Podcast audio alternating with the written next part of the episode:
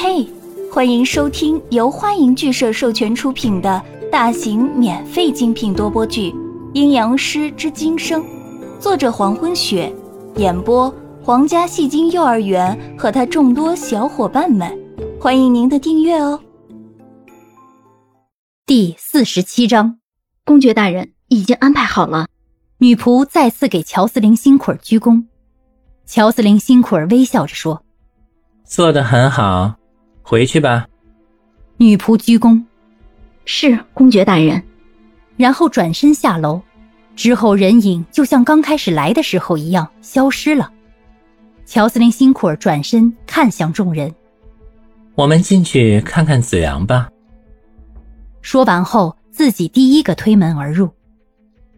江涛站在一旁默不作声，此时江涛身上还穿着潮湿的衣物，从回来以后一直穿在身上没有脱下。现在的江涛已经感觉到自己的头也有一点微微作痛的感觉，应该是感冒了。乔斯林辛苦儿走近宋子阳，看着宋子阳昏睡。吸血鬼对人的气血很敏感，他甚至能够感觉到宋子阳每一次的呼吸。在宋子阳身边站了一会儿，乔斯林辛苦儿低低地开口说话，怎么伤成这样？七夕受到过度的使用，致使神气变弱，自主意识减低。你还真是……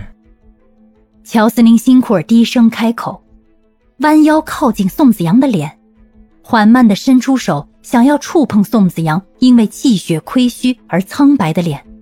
就在要触碰到脸颊的时候，手停在空中，说完了下半句。在伪装中，也要坚强的人。我似乎更加无法放开你。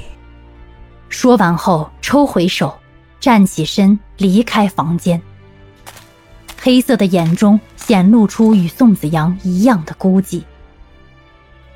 子阳，你和我都是相同的人，被命运抛弃后再被捡回，用不一样的表情来伪装一样的情感。和我这么相像的你，究竟有多少个我不知道的秘密，你在一个人独自承受。乔斯林辛库尔从房间走出来以后，就和赫伯辛库尔走到楼下，讨论着辛库尔家族的事情。江涛穿着湿漉漉的衣裳，因为感冒而头脑发晕，想找一个地方休息一会儿，然后就步伐僵硬地走到客厅，躺在沙发上，睁着眼睛看向天花板。一英从江涛的身边经过的时候，看到江涛还穿着浸湿的衣服，就站在一边问江涛，江涛，你身上的衣物也是湿的，不如先去洗澡，等衣物烘干之后再穿。江涛眼眸一转，看着站在身边的一英，不用，我躺一会儿就好。既然如此，那在下就去看子阳和阿暖现在情况如何。一英说完后转身离开。现在客厅只剩下江涛一个人了，杨帆守在文人暖身边，一英去宋子阳的卧室查看情况。两个诡异的吸血鬼在楼下商量自己家族的事情，而江涛在沙发上干瞪两眼发呆。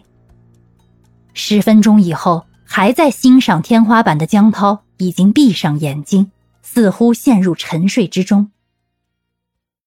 一条人声鼎沸的大街，路上来往的都是穿古代服饰的人。大街宽50步，街上两旁都是小贩叫卖东西的声音。街上来往的行人，有的走路时步伐极快，神色匆忙，有的走路举止从容，步行迟缓。这条街一直延伸向前，整条路上行人络绎不绝，看起来相当热闹。而冷酷的学生会长江涛此时正眼神疑惑地站在这条路上。江涛转头看看身边这些古人，然后再看看自己，身上的衣服没变，还是现代的衣服。我不是在书屋吗？江涛疑惑地开口，想了想又恍然大悟，这又是梦吧？这次的梦不错，没有那些小孩了。站在街中心的江涛呆站在原地看了一会儿，就迈开步子向前走去。在江涛面前不远处有一处宅子，宅子门口正在放鞭炮，门口还有一群人在围观，脸上都是笑意盈盈的。这引起了江涛的好奇，江涛也来到宅子门口，大门口顶上悬挂着一块牌匾，上面写着南宫府。鞭炮放完以后，人们就挨个的进入府内，江涛也随着走了进去。进入府中以后，人们开始进入大堂。江涛身边有几个年纪不大的丫鬟在笑声议论，今天可是三公子的生辰，听说丞相可喜欢这个三公子了。我也知道，因为三公子聪明过人，在几个兄弟中属三公子最为聪慧，所以丞相喜欢三公子。今天是三公子12岁生辰，不知道丞相会给三公子什么宝贝。就是，丞相那么喜欢三公子，一定是三公子要什么就给什么。江涛站在旁边，听着几个丫鬟的谈论，原来这个府里这么热闹，感情是给小孩过生日。丫鬟们还聚在一起说话，身后走来一位穿着华丽、发髻高梳、满头戴着饰品的女人。你们几个在谈论玩什么？感谢您的收听，如果喜欢，请点击订阅、转发、评论哟，爱你们，比心。